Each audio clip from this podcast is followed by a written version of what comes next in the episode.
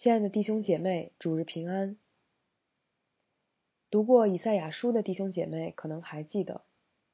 先知以赛亚在第六章里讲到自己蒙召的过程时写道：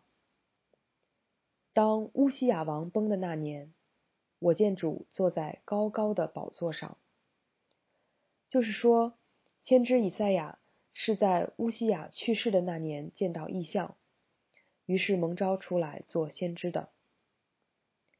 今天我们读的《列王记下》这段经文当中所记载的犹大王亚撒利雅，其实就是以赛亚书里面所提到的那一位乌西雅王。他的皇家小传当中这样记载：乌西雅王十六岁登基，做王五十二年。他是做王时间最长的王之一，仅次于马拿西的五十五年。从他和神之间约的关系来看，他行耶和华眼中看为正的事，是继他祖父约阿施、父亲亚玛谢之后连续的第三位好王。这实在是神对犹大格外的恩典，不仅使他们的王朝相对稳定，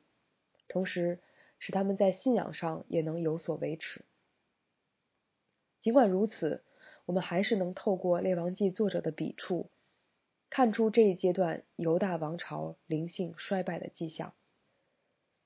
如果大家还记得《列王记上》当中所提到的好王，比如亚撒的时候，作者说亚撒效法他祖大卫，行耶和华眼中看为正的事。但是到了乌西雅王的父亲亚玛谢，说他虽然行啊、呃，说他行耶和华眼中看为正的事，但作者却特别指出他不如他祖大卫。因此，当我们听到乌西雅王行耶和华眼中看为正的事，并且效法他父亲亚玛谢一切所行的时候，就知道那个灵性的水准其实和过去已经没法比了。这三位所谓的好王，他们身上有个共同之处，就是他们到了人生的下半场都犯罪离弃神，以致晚节不保，不得善终。约阿施和亚玛谢二人最后都分别遭到臣仆背叛，死于他杀。类似的，我们在乌西雅王的小传中同样读到，耶和华降灾与王，使他长大麻风，直到死日，他就住在别的宫里。他的儿子约坦管理家事，治理国民。明明是一位行耶和华眼中看为正的事的王，执政时间又那么长，长达半个世纪，但《列王记》的作者却只单单提说他被降灾一事，其中的警戒意味可见一斑，以至于后人每当提起乌西雅王，就会说他长了大麻风，晚年一直住在别的宫里。因为历代志下当中有关于乌西雅王比较详细的记述，所以我会从那里借鉴材料跟大家分享。我们先来低头祷告。我们在天上的父，感谢你今天再一次招聚我们，能够在各处来聆听你的道。求你的圣灵在我们当中运行，保守我们同心合意。也求你使我们的心能够谦卑受教，求你的圣灵亲自的向我们来解开你的话语，并且来光照指教我们的心。求你带领下面的时间，奉主耶稣基督的名求，阿们。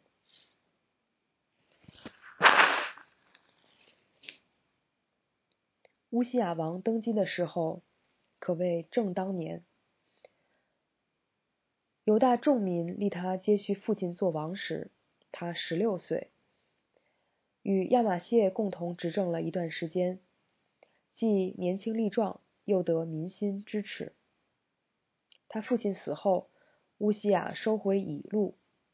也叫以拉他，重新修理。以路这个地方就在当年所罗门造船的以寻加别边上，地处直通大马士革的贸易要道的南端。约沙法的儿子约兰年间，以东背叛犹大，以路很有可能是在那个时候被以东占据了。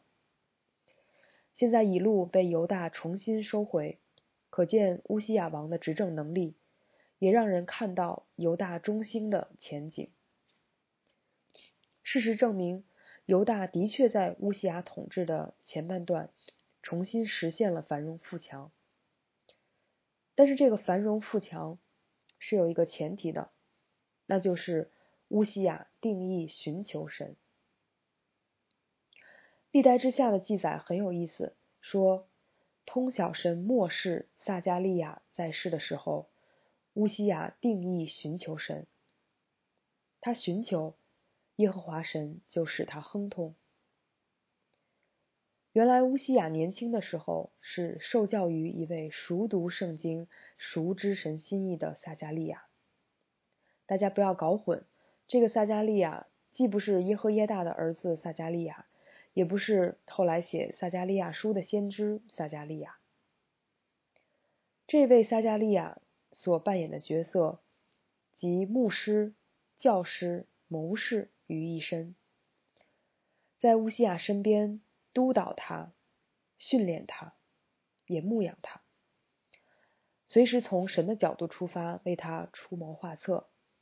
就像当年耶和耶大在幼小的约阿施身边辅佐一样，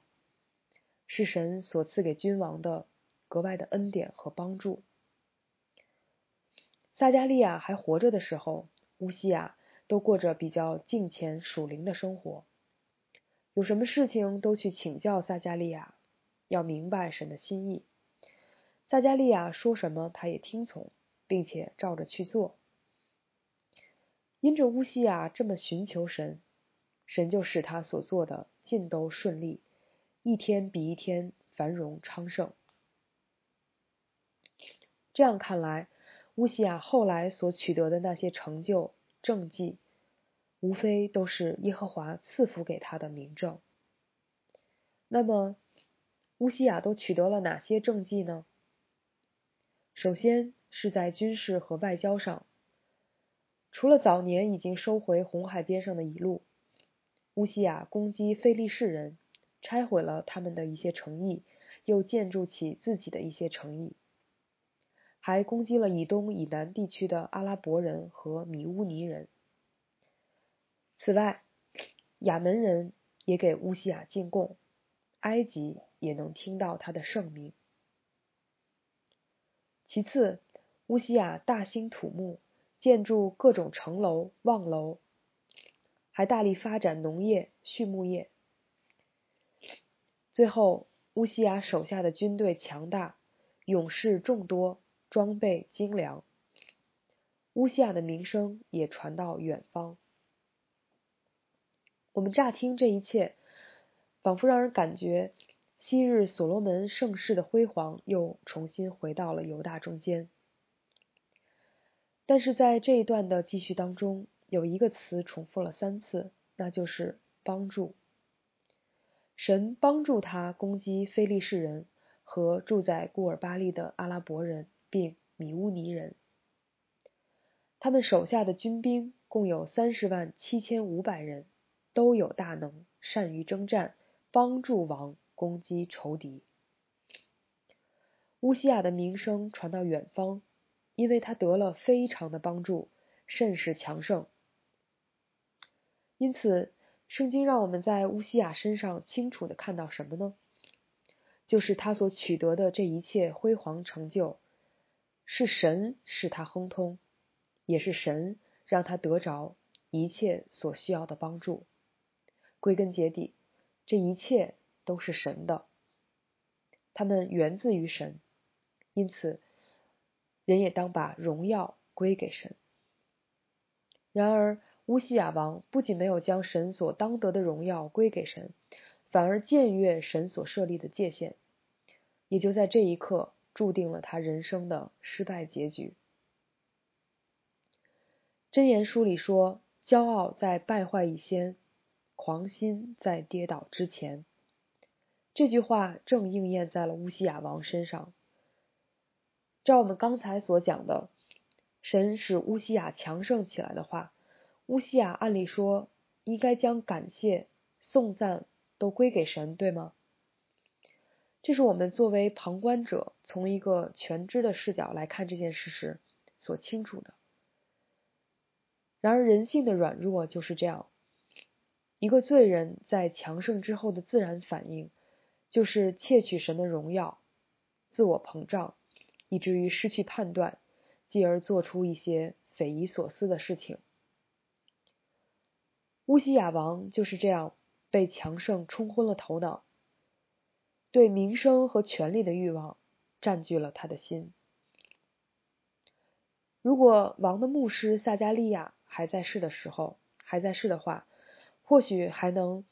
在这个时候适时的在他身边敲打敲打。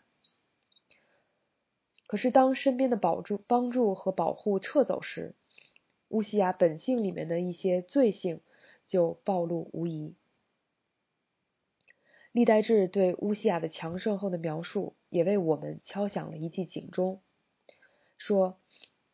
他既强盛就心高气傲，以致行事邪僻，干犯耶和华他的神，进耶和华的殿，要在香坛上烧香。看来在心高气傲这件事上，乌西雅可以说是有其父必有其子，且青出于蓝而胜于蓝。乌西雅不是强盛之后某一天突然一下子行事邪僻，我想他是先心高气傲，使得骄傲的意念在他里面酝酿发酵了一段时间，而这个骄傲的意念就是藐视在圣殿里面服侍的祭司，同时也就是藐视神。当乌西雅带领整个犹大取得了军事、经济、外交等各个方面的复兴，他很有可能居功自傲，把自己当成犹大的第一功臣，甚至是民族英雄了。圣殿里的那些祭司，你们都干什么了？你们为犹大做出什么贡献了？凭什么只能你们在香坛上烧香呢？难道我就不能也在圣殿和属灵的事情上带领百姓吗？乌西雅很有可能在心里面，嗯，是存着这样的意念和态度。而正是带着这种藐视的态度和情绪，有一天乌西雅就进了圣殿里面只允许洁净的祭司进入的圣所，要在香坛上烧香。我们知道在旧约的律法书当中、呃、在出埃及记和民数记里面当中记载到，在香坛上烧香，这是只能由亚伦和亚伦的后裔的、呃、承职承袭那些祭司职分的祭司们才能够去做的事情。因此当乌西雅要去香坛上烧香，这就好比一个企业家冲上讲台要对着下面的会众讲道，一个司令官跑去诗班要指挥会众敬拜，又好比一个政治领袖要将自己的照片挂在十字架的位置。历代志作者用了行事邪僻、干犯耶和华他的神这个描述来形容乌西雅的举动。邪僻这个词用来形容百姓在丘坛上拜偶像的行为，视为不忠；而干犯是说百姓公然违背神的命令，冒犯神的圣洁，既是不忠，也是不敬。类似这种僭越祭司职分的做法，乌西雅并不是第一例了。早在他之前的好几百年，在摩西的那个时代，就有可拉大贪一党指控摩西和亚伦擅自专权、自高、独享祭司的职任，结果耶和华使可拉一家活活的坠落阴间，又将叛党全部烧灭，还让亚伦的儿子将叛党拿来献香的香炉锤成铜片包在坛上，以警戒亚伦后裔之外的人不可以在耶和华面前烧香。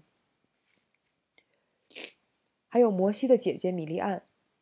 以不满摩西娶古时女子为由，公然挑战摩西的权威，结果很快遭到神的惩罚，身上长了大麻风。后来神借着垂听摩西为米利暗的祷告，再次显明摩西的权柄正是他所赋予的。还有亚伦的两个儿子拿达和亚比户，因为烧香的时候自以为是的用了凡火烧香，当即被神击杀。可以看出来，凡是干犯到神的圣所，干犯到神仆人圣职的行为，都被视作对神的藐视和对神圣洁的玷污。神对此是极其的严厉的，后果也极其严重。因此当乌西亚要在坛上烧香的时候，出于对神的敬畏，也是出于对乌西亚本人的担忧，祭司亚撒利雅就立马率领着耶和华勇敢的祭司八十人跟随他进去，向他进谏，试图拦阻他，让他不要闯着大祸。祭司当时说的很直白，他说：乌西雅啊，给耶和华烧香不是你的事儿，乃是亚伦子孙承接圣职祭司的事儿。你出圣殿吧，因为你犯了罪，你行这事，耶和华神必不使你得荣耀。原本神借着祭司提醒乌西雅，给他悔改的机会，但就像耶和耶大的儿子撒加利亚向约阿施指出他不该离弃神转去拜偶像时那样，乌西雅也是执迷不悟，不仅不悔改，还向祭司发怒，而且非要去烧香。结果正是在乌西雅向祭司发怒的那一刻，神也向他发怒，让他额头上当即发出大麻风，并且是在耶和华殿中香坛旁众祭司的面前。就这样，功成名就的乌西雅因着自己骄傲而招来耶和华的降灾。乌西雅王长大麻风直到死日，因此住在别的宫里，与耶和华的殿隔绝。他儿子约坦管理家事，治理国民。别的宫当中，别的那个词原文为自由，自由之家，可能是暗指乌西雅王如今免于执政的职责和能力。乌西雅僭越神所设立不同职权的界限，对祭司的职任和权力有非分之想，结果反而连自己做王执政的职分和能力也都通通失去了。原本他想染指圣殿事务，结果因为他玷污了神的圣洁，神惩罚他得了不洁净的大麻风，以至于余生都生活在隔离之中，更是从此与耶和华的殿隔绝。然而即便是在神的降灾当中，我们还是能看出神的恩典。首先，神没有让乌西雅落在人的手中，他没有像他父亲和祖父那样遭臣仆背叛死于非命。大卫曾经说，他宁可落在神的手中，也不愿意落在人的手中。其次，他的儿子约坦依然是个行正道的好王，这也是个极大的祝福。最后，神当即降灾乌西雅，可能也会使他免于之后犯更大的罪，遭致更严重的审判。或许他在余生隔离的那些年日，重新回到神的面前，回顾神在自己这一生当中各样恩典的作为。与此同时，在乌西雅王执政的后期，北国做以色列王的是耶罗波安的儿子撒加利亚，正是耶户的第四代子孙。他在世的时候与他列祖一样，行耶和华眼中看为恶的事，死的时候遭背叛、击杀、篡位。随着耶护王朝的终结，北国再度陷入朝局的混乱和动荡。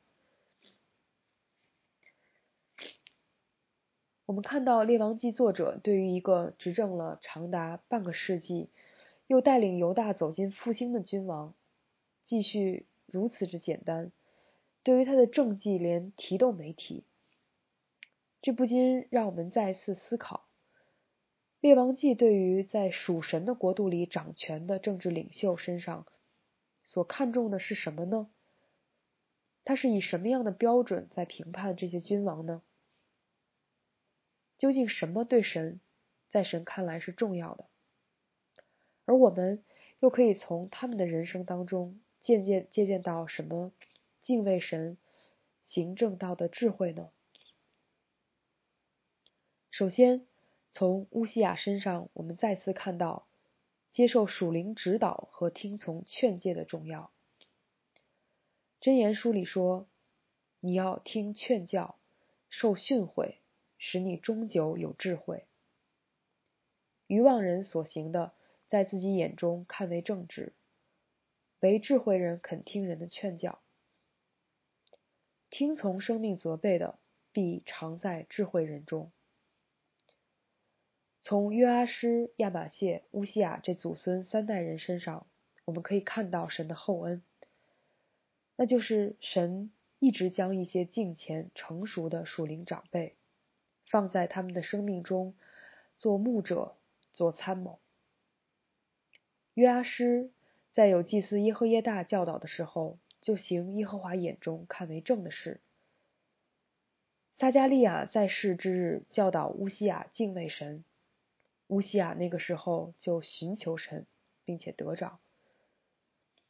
不仅如此，每当这些王要做出一些悖逆、干犯神的举动时，神也总是感动，差遣他的先知、祭司起来向他们说话。遗憾的是，这祖孙三代竟没有一个能够听劝教、受训诲的。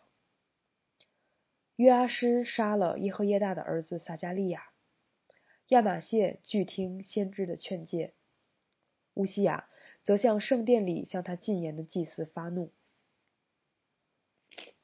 在希伯来语中，顺服的那个词用的就是听那个字。申命记第六章在讲最大的诫命那一段里，两次说，以色列啊，你要听。我们若要培养对神的敬畏和顺服，就必须要操练快快的听，慢慢的说，慢慢的动怒。不要以为我们自然而然就一定会比这些以色列王、以色列的君王强。求神赐给我们能听的耳和受教的心，使我们不仅在读神话语的时候得以领受训诲，也在听别人讲话的时候能够接受劝诫。其次，凡事谢恩，可以保守我们的心，免于心高气傲和窃取神的荣耀。当约阿施下手杀撒加利亚时，圣经说他是因为不想念撒加利亚的父亲耶和耶大将自己所施的恩。而乌西雅强盛后的心高气傲，难道不也是因为他不想念自己怎样从神那里得了非常的帮助吗？我们作为受造的人，若不能认识到各样美善的恩赐和各样全备的赏赐都是从上头来的，从而将感谢和荣耀归给天上的父，那窃取神的荣耀、心高气傲就是迟早一定的了。当乌西雅心高气傲起来，他既不感谢神使他亨通，也不感谢神所设立的祭司作为罪人与神之间的中保，反而觊觎起神量给祭司的权限和职分，想要以俗世的方式得到人的称赞。骄傲让他的心里产生了贪婪和越界的执念。当他执意越过神所设立的界限去坛上烧香时，他心里的骄傲和对权力的贪欲早已经玷污了他所羡慕的善功和神所设立的圣旨。我们若要避免重蹈乌西雅骄傲的覆辙，必须常常纪念神在我们生命中的恩典，真诚地向神、向人献上感谢。因为使我们与人不同的是谁呢？我们有什么不是领受的呢？这样，我们的眼目就不会盯在神量给别人的香坛上，而是能够时常转向赏赐的源头，转向我们的众光之父那里。雅各书在新约当中就如同旧约的箴言书一样，里面充满了关于智慧的话语。作者在其中所唯一引用的一处箴言当中的经文说，神阻挡骄傲的人，赐恩给谦卑的人。所以勿要在主面前自卑，主就必叫你们升高。亲爱的弟兄姐妹，主耶稣将我们从自我中心和自高自大的黑暗中拯救出来，使我们在高天之上，坐在那个至高宝座的父神面前，可以回到仆人的本位上。所以主耶稣说，这样你们做完了一切所吩咐的，只当说，我们是无用的仆人，所做的本是我们应分做的。求主帮助怜悯我们，不叫我们像乌西雅那样因为骄傲而被隔离，而是欢欢喜喜、谦卑地住在神的家中。我们低头祷告。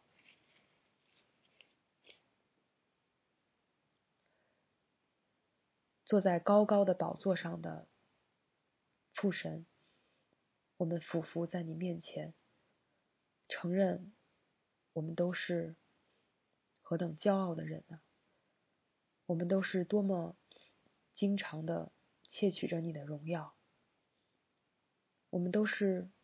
多么频繁的在心里面藐视着他人，觊觎着